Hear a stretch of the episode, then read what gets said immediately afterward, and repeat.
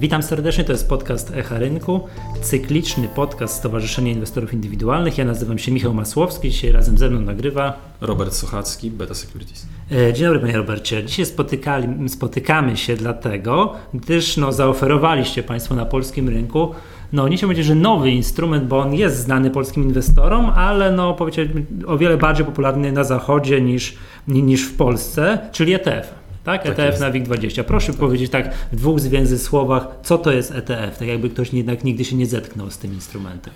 ETF jest skrótem od Exchange Traded Fund, czyli y, są to fundusze inwestycyjne, których y, certyfikaty są handlowane na giełdzie, w naszym przypadku na giełdzie papierów wartościowych w Warszawie. Fundusz ETF, ten, który my stworzyliśmy, został utworzony w oparciu o polskie prawo y, i ustawę o funduszach inwestycyjnych, która przewiduje możliwość utworzenia portfelowych funduszy inwestycyjnych zamkniętych, ponieważ w polskim prawie tylko certyfikaty FIZ-ów są papierami wartościowymi, a jednostki uczestnictwa funduszy otwartych nimi nie są. W związku z tym y, fundusz, y, fundusze ETF tworzy się w oparciu o fundusze zamknięte. Mhm. E, dobrze, a proszę powiedzieć mi, co to znaczy to, że jest nazwa, że ETF na WIG20? E, właściwie każdy z funduszy ETF, e, jego zadaniem jest naśladowanie zmian, zmian jakiegoś indeksu odniesienia. W przypadku naszego pierwszego funduszu, czyli Beta ETF WIG20 TR, jego celem jest naśladowanie zmian indeksu WIG20 Total Return. To żeby dobrze, żebyśmy dobrze rozumieli, bo to jakby czym to się różni od takich klasycznych funduszy inwestycyjnych, tak to takie klasyczne fundusze inwestycyjne mają za zadanie być jak najlepsi, tak? tak się pobić jakiś benchmark, no, być lepszym od tak konkurentów, tak to rozumiem, że ETF-y nie mają takiego zadania. One mają robić zupełnie co innego. Tak jest. ETF-y nie mają zadania y, osiągania jak najlepszych stóp zwrotu. Y, celem ETF-ów jest odzwierciedlanie zmian y, zachodzących w indeksie. Czyli ETF jest wtedy dobry, jeśli y, posiadanie ETF-u daje nam dokładnie te same stopy zwrotu, co posiadanie indeksu. Mhm. Dzięki temu można, kupując ETF-y, budować portfele inwestycyjne, tak jak z klocków budujemy różne konstrukcje, tak z ETF-ów możemy budować portfele y, o żądanej przez nas strukturze, czyli na przykład 30 czy 40% w WIG-u 20, 20% w MWIG-u na przykład, jak już będzie to, taki ETF. Dobrze, tak o tej strategii to za chwilę, ale jeszcze spróbujmy jakby od, odbliżyć tej konstrukcji tego samego ETF-a, bo mówi się, że ETF-y to są tak zwane fundusze pasywne w tak odróżnieniu jest. od tych aktywnych, o których powiedzieliśmy, tak co takich otwarty, co mogę pójść i kupić sobie tam fundusz akcyjny jakiś tam, tak? Że to są aktywne, a to są pasywne. Co to znaczy, że fundusz jest zarządzany pasywnie? To znaczy właśnie to, że mm, fundusz y, y, ETF odzwierciedla indeks i rolą zarządzającego nie jest wybieranie akcji, które według niego przyniosą lepszą stopę zwrotu, tylko rolą zarządzającego w ETF-ie jest jak najwierniejsze odzwierciedlenie zmian indeksu. Czyli efektywnie ETF-y kupują akcje, które wchodzą w skład indeksu w proporcji takiej, jakiej są, jak, w jakiej są one w indeksie. Mhm, czyli jakbyśmy tak. Yy który spróbowali inaczej powiedzieć, czyli na przykład w funduszu aktywnym, jeżeli ten zarządzający dzisiaj stwierdzi, że gaming będzie się lepiej zachował niż tak energetyka, tak to on kupi więcej CD Projektu niż, niż Tauronu. Tak, tak, jest. Albo w ogóle nie kupi tego Tauronu. Tak. tak? E, a w funduszu pasywnym, czyli w ETF, to jeżeli tego jest, kupi dokładnie tyle gamingu i tyle energetyki, ile jest w indeksie tych. Dokładnie tak, to, mhm. to, dokładnie tak to wygląda.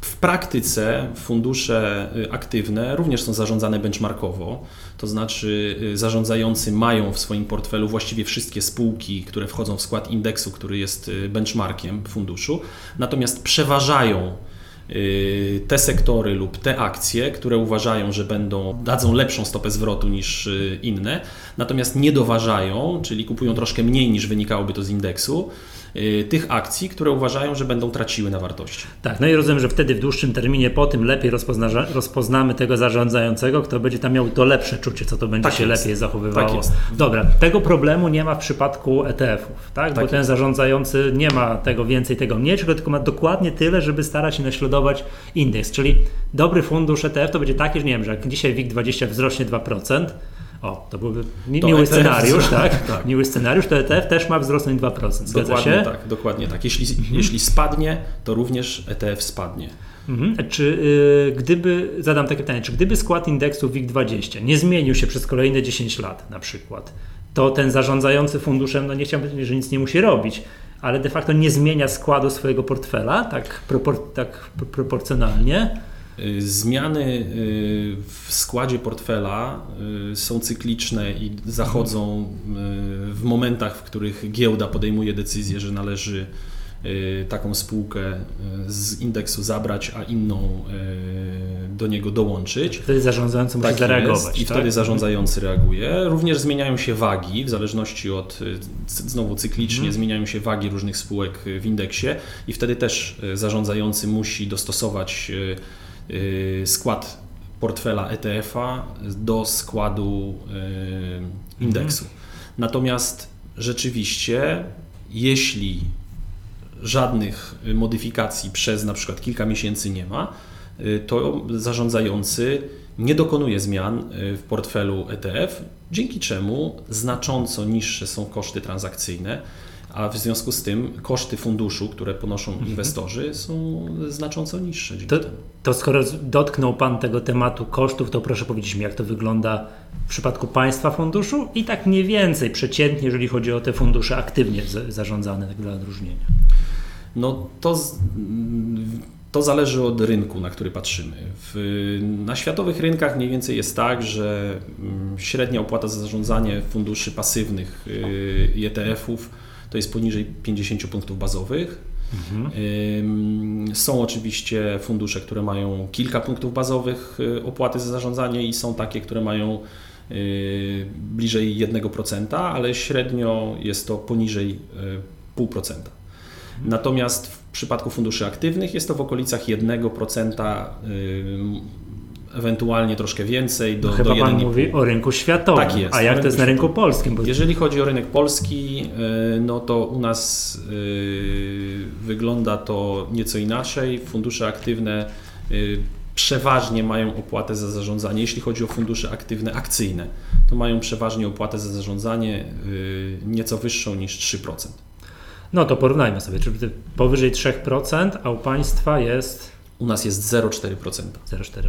No to, no tak, to już samo to mówi. No ale to jak, tak jak powiedzieliśmy, to wynika z tego, że oni się muszą, no mówiąc wprost, narobić, tak? A tak, państwo znaczy, macie naśladować.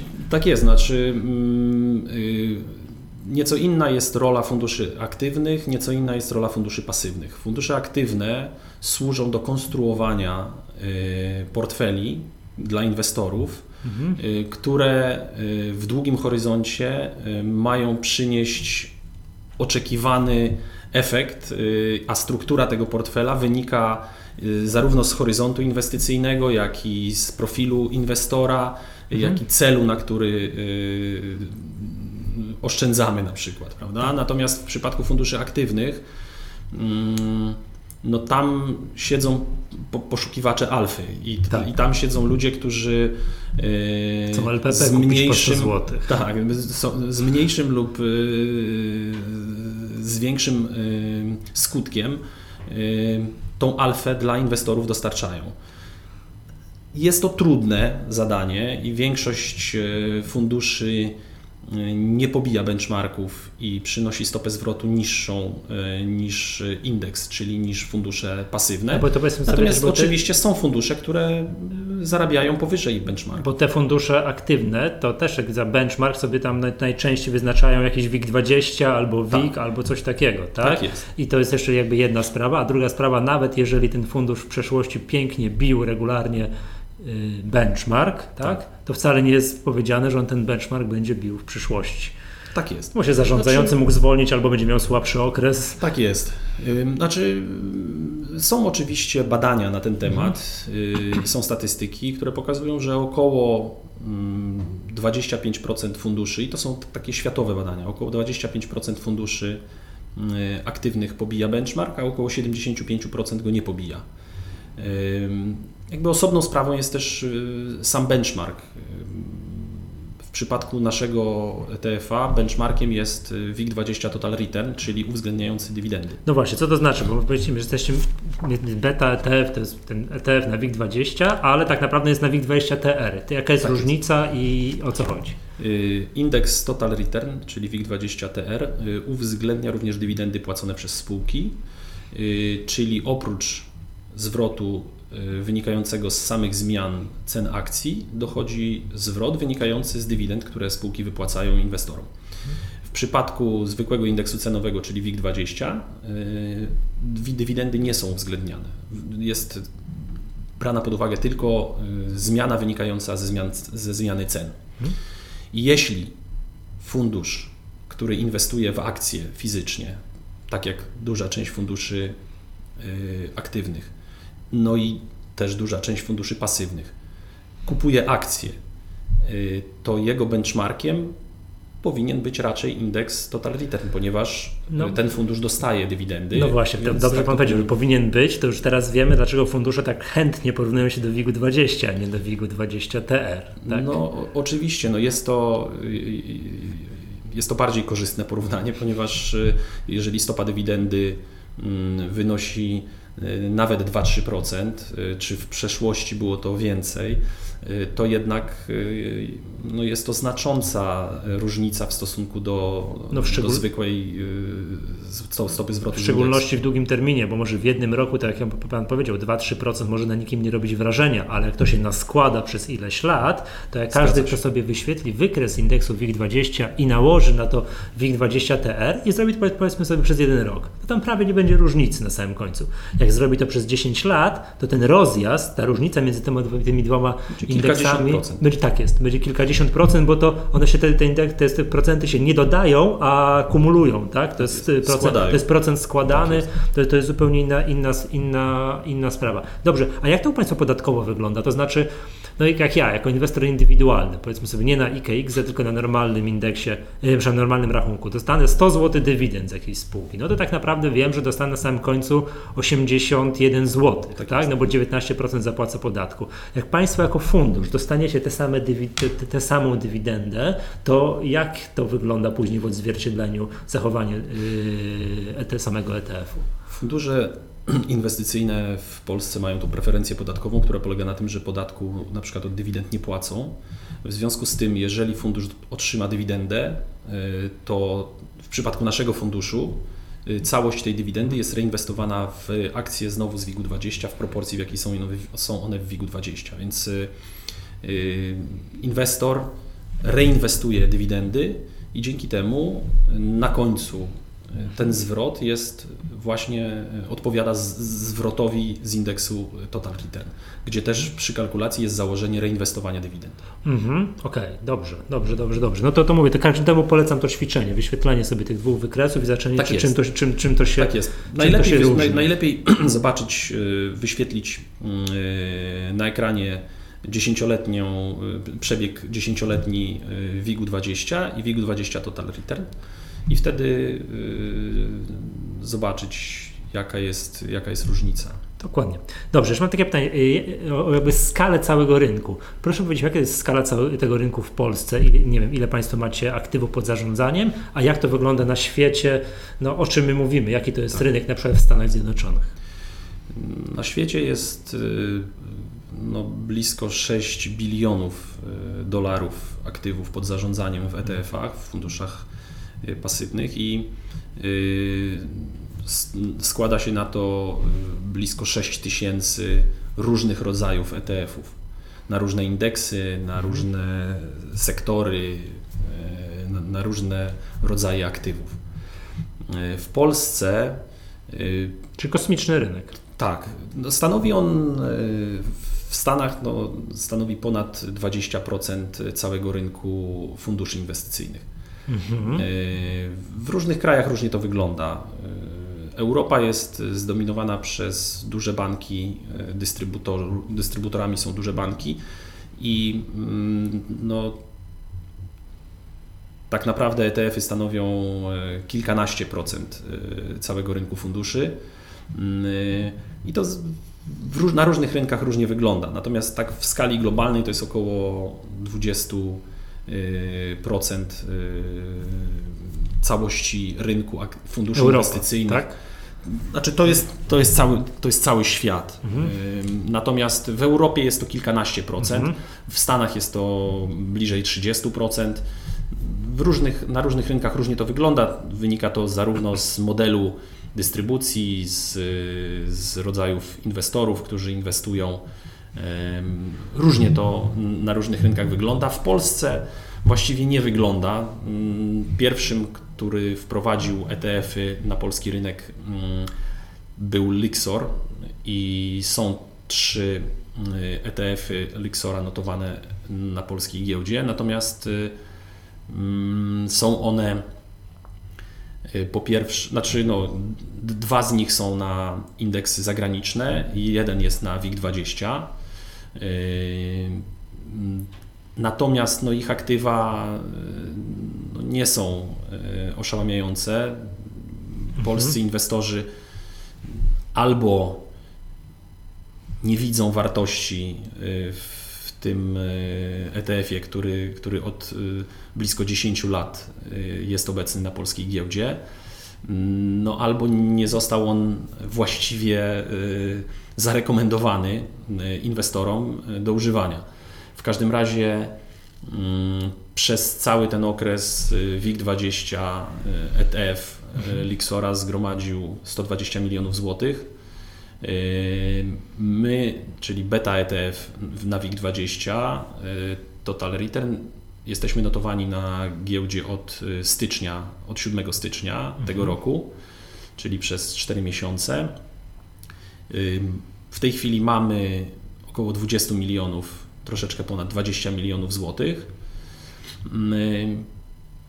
No i rozwijamy się, zobaczymy. A proszę powiedzieć mi jeszcze, e, bo wspomniał Pan o tych ETF-ach Lixora, tam są trzy, na WIG20, na DAX i na S&P. S&P 500. Tak jest. Tak. E, jaka jest, mm, skoncentrujmy się może na tym, na WIG20 ETF-ie, no bo z Państwo tak. macie, to będzie łatwo porównać. Też trochę jakby kuchni, jak to się robi, tak? Jaka jest podstawowa różnica między Państwa Naszym... ETF-em okay. a ETF-em Lexora, bo to też warto powiedzieć, bo to jest no, zasadnicza różnica. Tak. się różnicie. Wy nie, robicie, wy nie robicie tego samego, mimo tego, że na zewnątrz staracie się mówić, że, że efekt jest identyczny, ale mechanizm pod spodem jest zupełnie tak jest. inny. Efekt jest rzeczywiście zbliżony, y, nie jest identyczny, ale jest rzeczywiście zbliżony, natomiast y, Sama konstrukcja jest zupełnie inna. Po pierwsze, zasadniczą różnicą jest to, że ETF Lixora jest y, y, stworzony w oparciu o fundusze luksemburskie, y, UCITS luksemburskie. Jest to fundusz otwarty, którego jednostki uczestnictwa są obracane na giełdzie w Warszawie. Nasz fundusz jest stworzony w oparciu o polskie prawo. Jest to fundusz inwestycyjny zamknięty, portfelowy, stworzony w oparciu o polską ustawę o funduszach inwestycyjnych. Po drugie, no jeszcze w tej sprawie, no to jakby ta konstrukcja prawna daje jakąś przewidywalność, jeśli chodzi o polskich inwestorów, mniej więcej wiedzą, na czym polega Y, polegają regulacje dotyczące polskich funduszy, więc y, podlegamy polskiemu nadzorowi i, i, i polskiej, y, jakby polskiemu prawu. Jeśli chodzi o drugą różnicę, która jest chyba istotniejsza, ta ciekawsza. Tak, to jest sposób replikacji indeksu. Czyli my. Czy jak robicie tę sztuczkę? Tak, że... jak, jak robimy to, że indeks. Rośnie 2%, tak. wy 2%. Spada 2%, tak jest. wy też 2%. Można to zasadniczo osiągnąć na dwa sposoby. No, w ogóle więcej, no ale skoncentrujmy się na dwóch. Pierwszy to jest po prostu kupować akcje mm, z indeksu w proporcji takiej, jakiej, jakiej one są w mhm. indeksie i to robimy my i to jest tak zwana replikacja fizyczna, czyli kupujemy akcje wszystkich spółek wchodzących w skład WIG-u 20 znaczy, w proporcji KGHM, takiej... Orlen, CD tak Projekt, to wy macie u siebie KGHM, Orlen i tak. tak dalej, te wszystkie akcje. I dokładnie w tych samych proporcjach, w jakich mhm. są one w indeksie, są one również, akcje tych spółek są w naszym portfelu. Dzięki temu, jak indeks wzrośnie o 2%, to i my rośniemy o 2%. I to jest to, co rozmawialiśmy na początku, że zadaniem tego zarządzającego waszego jest to, żeby on to tak dokładnie w miarę tak jest. próbował to tak odwzorować. Jasne. Jakość, y, jakość funduszu ETF to jest właśnie y, dokładność śledzenia indeksu. Mhm. Rozumiem, że tym się jakby mierzy to, czy jesteście dobrzy, czy nie. Jak tak dokładnie jest. to tam, to odwzorowujecie ten. Zgadza się. Jasne. Mhm. Zgadza się. Y, jeśli chodzi o Lixora, y, to tam y, zwrot indeksu osiągany jest dzięki equity swapom, czyli transakcji, w której dostawca słopa daje do funduszu zwrot z WIG-u 20, a fundusz oddaje dostawcy słopa zwrot z portfela, który y, stanowi zabezpieczenie y, transakcji swapowej. Czyli w portfelu, jeżeli ktoś otworzy sobie sprawozdanie finansowe y, funduszu Lixor na WIG20, mm, to zobaczy, że w portfelu funduszu są spółki, są akcje bardzo różnych spółek europejskich, czasem obligacje i nie oznacza to, że ten fundusz zainwestował w te akcje y, i w te obligacje, tylko te papiery wartościowe stanowią zabezpieczenie equity swapa, który daje efektywnie do funduszu właśnie a kto jest tym, zwrot. A kto jest tym, jak wejdźmy może w technikalia, orientuje się Pan, kto jest tym dostawcą tego słopa dla Alexora? Tak, Societe Generale. Aha, okej, okay, rozumiem. I to, to rozumiem, że to, też, czyli to ten tak. się musi gimnastykować tak, żeby tak jest, wypro, zarządzającym... wyprodukować później tak tę odpowiednią stopę zwrotu, tak żeby się wyświetlało WIG20 rośnie 2%, tak rośniemy 2%. Tak jest. 2%, tak? tak jest. No, konsekwencją tego mhm, jest to, okay. że mm, jak się spojrzy na y, stopy zwrotu y, Lixora, no to gdzieś tam jest jakaś drobna różnica mhm. wynikająca z podatku od dywidendy. A, czy to jest to, co rozmawialiśmy wcześniej. Tak. Mhm, okay. Gdzieś tam po drodze, przez to, że mm, to nie, nie, nie jest polski fundusz i ten sposób replikacji jest y, y, syntetyczny, bo to jest tak zwana replikacja syntetyczna, czyli za pomocą pochodnych, czyli, czyli tego equity swapa. No gdzieś tam po drodze jest y, płacony podatek od dywidendy i i to wpływa negatywnie na, na zwrot mhm. Y, z funduszu. Natomiast y, opłata za zarządzanie jest również bardzo atrakcyjna, to znaczy jest 0,45. Jak to w ETF? Jak to w ETF jest. Natomiast y, no, jeszcze dodatkową taką różnicą między nami a, a Lixorem jest to, że oczywiście Lixor jest bardzo dużym dostawcą ETF-ów europejskim, ma dużo ETF-ów i, i, i, i mhm. bardzo duże aktywa. No my jesteśmy y, mali, natomiast y, mm, dzięki temu, że nasz y, rynek to jest Polska, bardzo staramy się, żeby jakość tego produktu, który my dostarczamy na rynek polski, była jak najwyższa, bo alternatywy nie mamy. To znaczy, nie żyjemy z ETF-ów, które gdzie indziej na rynkach są notowane. My żyjemy tylko z tego, co stworzymy w Polsce, więc staramy się, żeby produkt był na tyle atrakcyjny, żeby inwestorzy go kupowali i żeby mm, no, dzięki naszym aktywom w Polsce, żebyśmy e, żebyśmy rośli. Mhm. Więc... Dobrze, jeszcze mam takie pytanie, jak to wygląda teraz z punktu widzenia inwestora indywidualnego, ale też zahaczę o technikalia. E, tak jak nie wiem, zwykły, no porównanie do zwykłych takich funduszy wiem, akcyjnych, takich zarządzanych, że ktoś tam jest zarządzany aktywnie, taki fundusz ja mogę kupić nie wiem, raz dziennie od jakiegoś tam dostawcy, jakiegoś tam sprzedawcy tych, tych funduszy, gdzieś idąc do, do banku, do okienka, podpisując jakąś hałdę dokumentów, tak, i to jest jeszcze tam z, z, z rozliczeniem T plus 2. Jak wygląda tak, ja bym chciał sobie kupić pierwszego ETF-a mm, naszego. Tak, naszego. Czym, czym to się tak zasadniczo różni? Akc, no, kupno ETF-ów y, wygląda dokładnie tak samo jak kupno akcji. No właśnie. To znaczy. To stąd nazwa też, tak? tak jest. Fundusz handlowany, handlowany, na giełdzie. Na giełdzie. Tak. Więc y, y, procedura zakupu ETF-a jest dokładnie taka jak procedura zakupu mhm. akcji PKO BP, czy PKO SA, czy KGHM-u, czy czegokolwiek innego. Y, idziemy do swojego brokera albo dzwonimy do swojego brokera, mówimy, że chcielibyśmy kupić y, ETF na WIG20 Total Return on nam mówi, jaka jest cena, mówimy, że bierzemy albo, on, albo podajemy swoją cenę, mhm. albo mówimy, że po, jak, po każdej cenie czy cokolwiek innego i kupujemy. Możemy to zrobić w godzinach otwarcia giełdy od 9 do 17.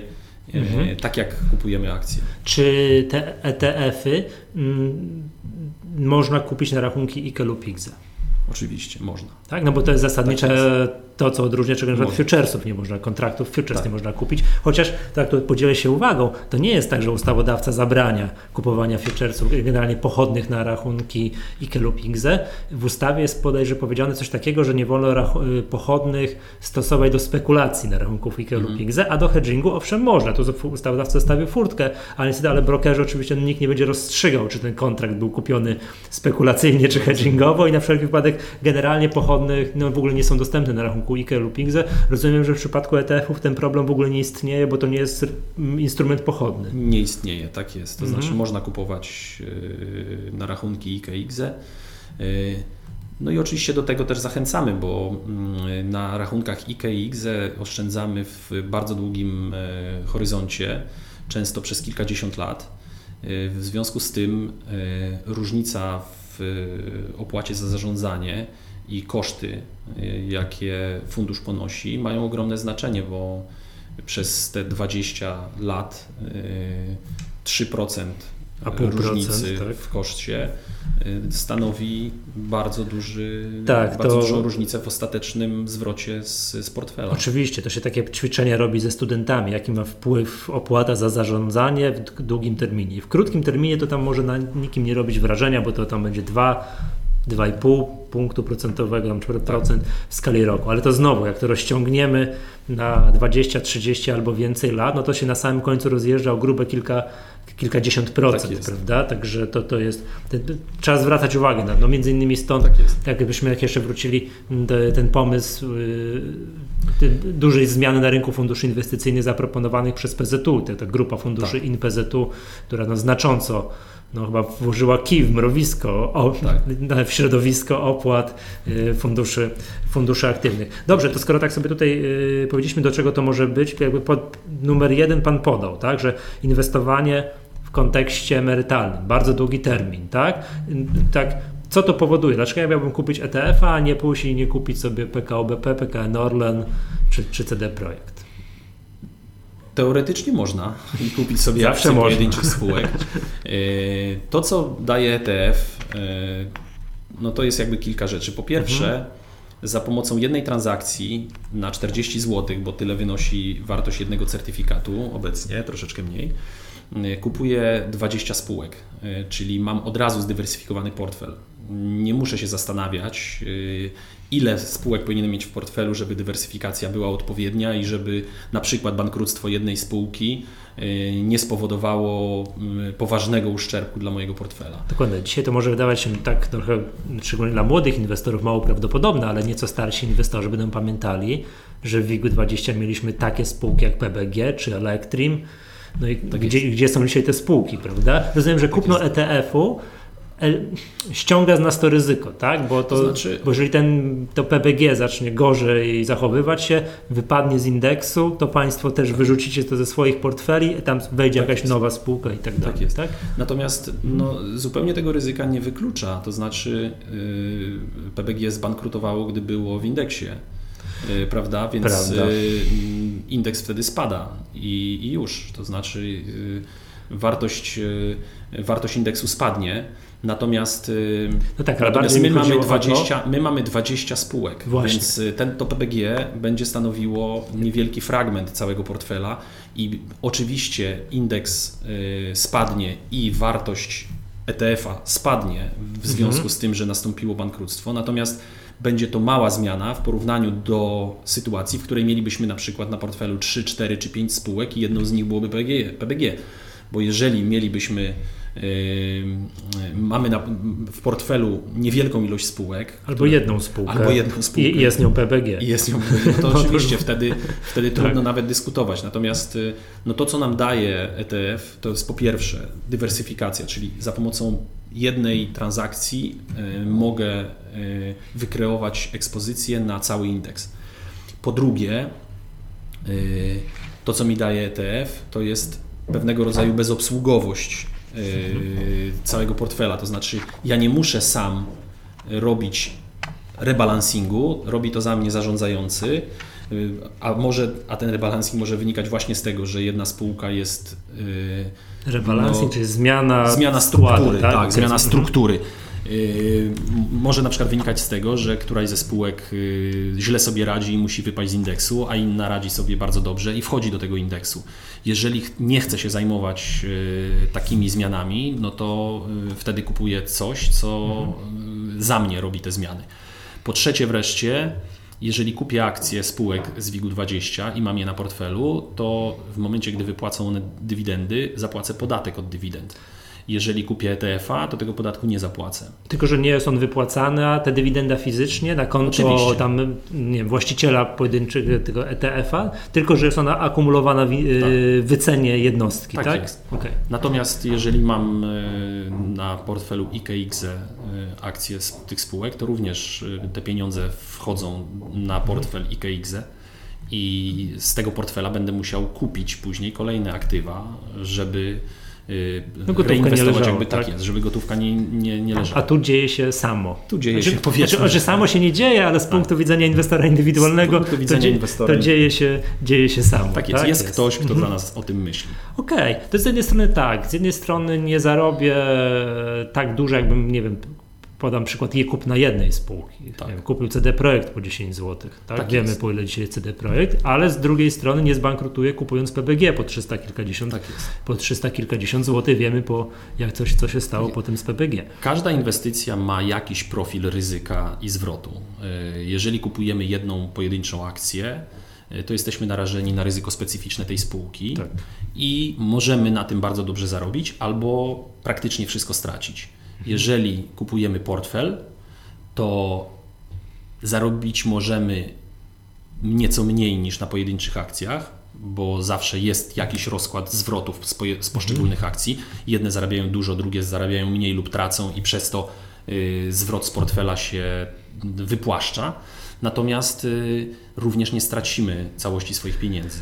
No a z punktu widzenia inwestowania takiego długoterminowego, dywidendowego, no to, no to jednak ta ochrona kapitału, to co Warren Buffett zawsze powtarza, jest chyba ważniejsza w tym przypadku niż od tak czasem jakiegoś złotego strzału. Tak. Mi się wydaje, tak jak patrzę na to, że faktycznie ten ETF jest super instrumentem mm, dla w szczególności dla bardzo początkujących inwestorów, tak? którzy no nie znają się, nie wiedzą jak analizować, yy, nie wiedzą jak analizować poszczególne spółki, no ale chcieliby mieć coś w portfelu długoterminowego odzwierciedlającego jakoś zachowanie giełdy i w samo zachowanie samej giełdy, jak popatrzymy na kształt indeksu, może nie jest tak atrakcyjny, ale zachowanie tych indeksów TR, no to już jest atrakcyjne, w szczególności w bardzo długim terminie, no to pstryk, kupuję takiego ETF-a. Nie chciałbym powiedzieć, że zapominam, ale, bo też jak powiedzieć, można stracić, yy, przynajmniej w krótkim terminie, ale przynajmniej nie muszę się znać na tych 20 spółkach, które kupuję. Znaczy, inwestorami w ETF-y są nie tylko inwestorzy indywidualni mhm. i nie tylko początkujący inwestorzy, dużą część, szczególnie za granicą, w Stanach Zjednoczonych, mhm. na przykład, gdzie ten rynek jest najsilniejszy, y, dużą część y, inwestorów w ETF-y stanowią inwestorzy instytucjonalni, którzy bardzo dobrze potrafią przeanalizować mhm. poszczególne spółki. Natomiast do czego innego troszeczkę służą ETF-y, do czego innego troszeczkę służą inwestycje w pojedyncze spółki. Mhm. Nic nie stoi na przeszkodzie, żeby ktoś, kto bardzo dobrze rozumie rynek, zainwestował część swoich pieniędzy e, właśnie w indeks, a drugą część swoich pieniędzy e, przeznaczył na kupno lub sprzedaż pojedynczych akcji, czyli szukał tej alfy gdzieś tam. Tego CD Projektu, tego CD Projektu tak? tak? jest. Mhm. Natomiast y, część swojego majątku, czy część y, inwestycji, czy część pieniędzy, którymi dysponuje, przeznaczył y, na inwestycję tak zwaną korową, czyli, y, czyli w indeks. Czyli taka jeden z przykładów strategii, że dzielimy tak te pieniądze trochę w akcje, trochę w obligacje, trochę w ETF-y, takie, tak co zawsze nam, no to wiem, no tak zabezpieczy portfel, troszeczkę tak tam jest. spokoju wprowadzi w tym portfelu. Dobrze, a proszę jeszcze powiedzieć mi już tak na zakończenie, e, jakie plany na przyszłość, tak, bo rozumiem, macie teraz ten, tą beta, beta ETF na indeks WIG20, wasz jakby flagowy produkt, jakie plany na przyszłość, bo wiem, że tam parę Jasne. rzeczy macie Państwo w poczekalni.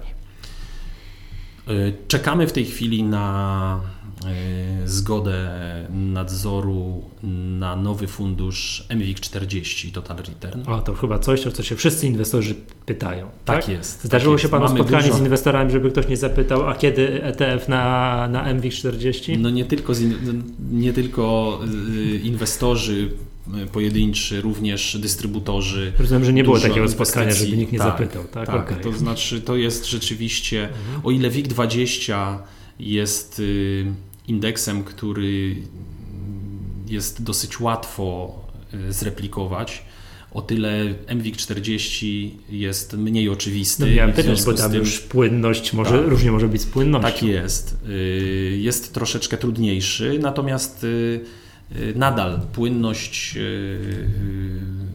indeksu MWIG40 jest na tyle duża, że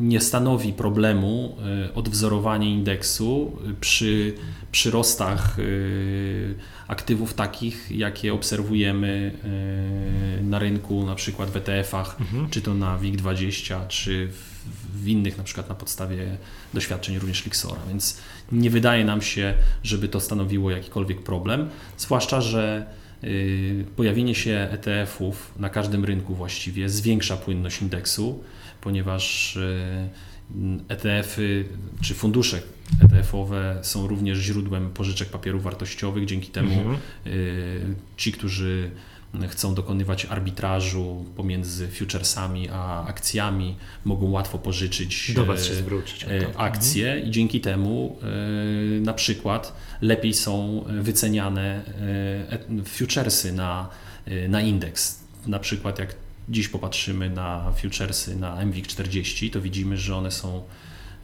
bardzo często poniżej swojej wartości teoretycznej, wynikającej z mm, jakby rynku kasowego, mhm. E, ale wynika to w dużej mierze z tego, że no nie można problem, sprzedać akcji i kupić, tak, tak? jest, mhm. i, i, kupić futuresa, więc jeżeli byłby, byłoby źródło pożyczek, e, no a takim źródłem OFE na przykład nie mogą być, ponieważ nie mogą pożyczać, no to byłoby to, myślę, z korzyścią dużą dla rynku.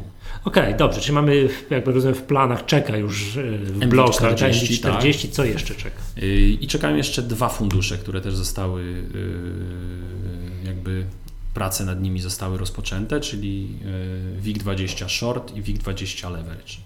O, to już takie. To są takie mniej inwestycyjne produkty, natomiast widzimy, że jest zainteresowanie mhm. inwestorów, e, szczególnie indywidualnych, e, takim produktem.